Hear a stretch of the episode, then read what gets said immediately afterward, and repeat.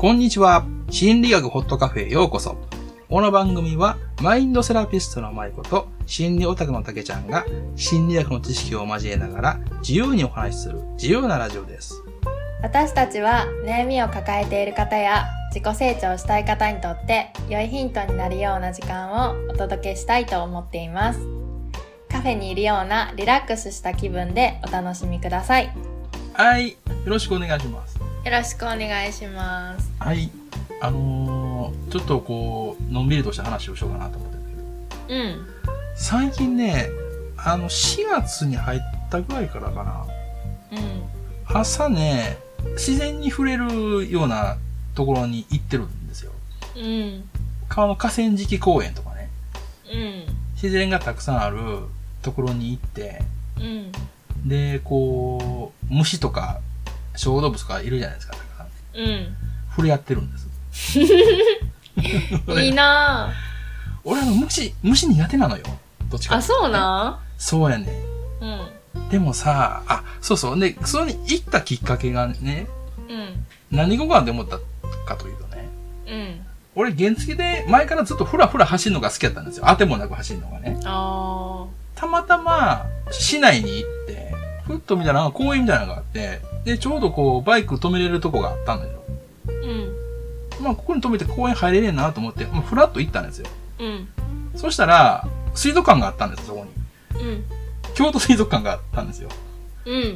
あ、ここ、梅小路公園かと思って。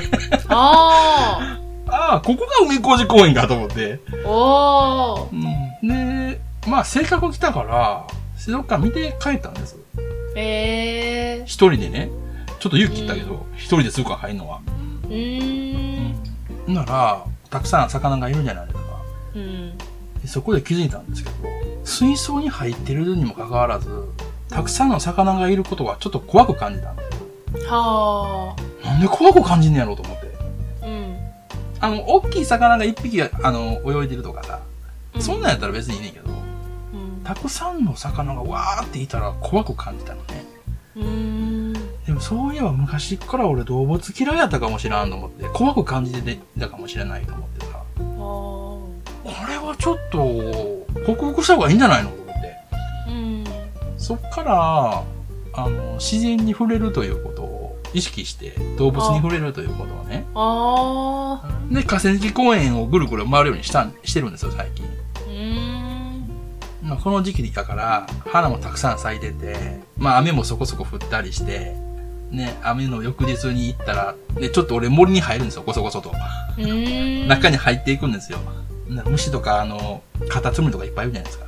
へぇー。それをなんかちょっと触って、ビクってしながら触って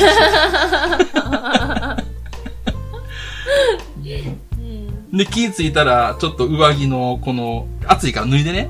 はい。脱いだら青虫がついてて。で、昔だったらすごい怖く感じたよね。青虫ってこんな可愛かったっけってふうに思って最近。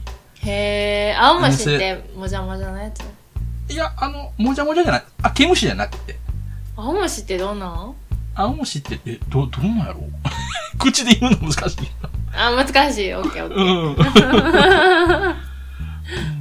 で、昔だったらわーってなってたけど、なんかちょっとこう青虫が不思議と愛おしく感じたりして。へー。で、殺さずにこうそーっと手で取って、で、はい、帰り言うて森の中にポイッと投げ入れてね、したりして。いや、俺もなんか虫とか愛おしいと思ってるわ俺と思って。でも怖いのね。はー。今ではやっぱりちょっと毛虫とか見たら触るようにしてるんですけど、意識的に。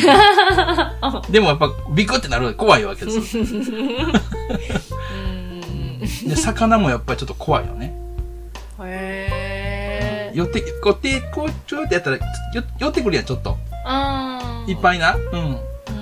やっぱりちょっとビクビクとしてんねんけど、俺自身が、でもなんか、可愛いなとか思っちゃったりして。へぇー。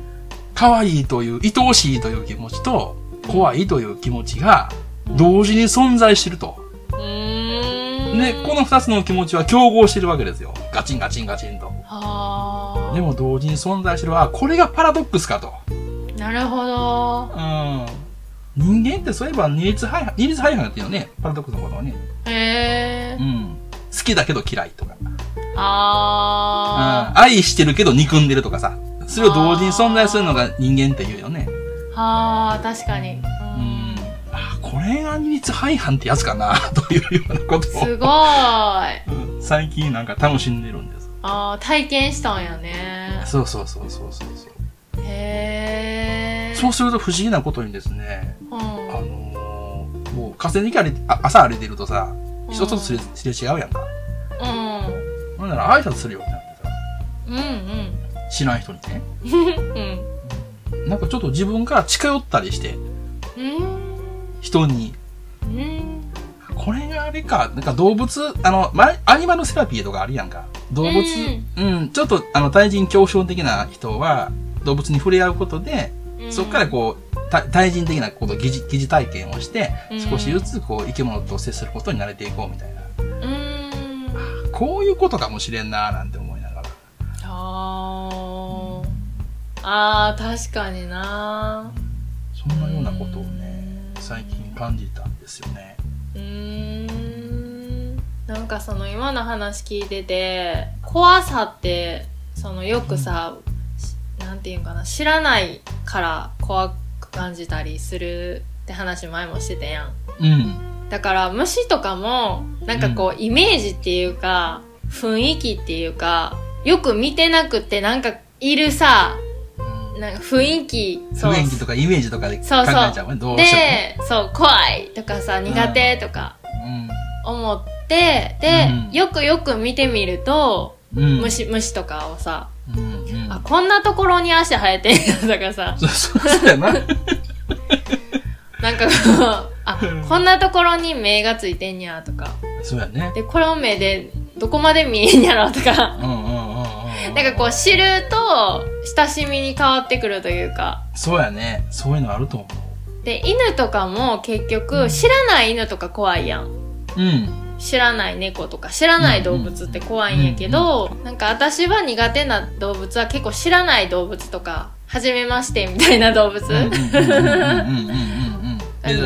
そうそうとか苦手やけど、よく近所で会うさ、犬とかさ、ワンちゃんとかさ、なんか自分のその実家で飼ってる犬と同じ種類の犬とかやったら可愛いなとかなったりとか。うんうんうんうん。そうやね。やっぱり慣れてる動物やったら別に何度も思わないよね。不思議やな。なあ。蝶々とかも慣れてるから何度も思わないんだけど、見たことないかとかやったらやっぱビクッとなるわけで。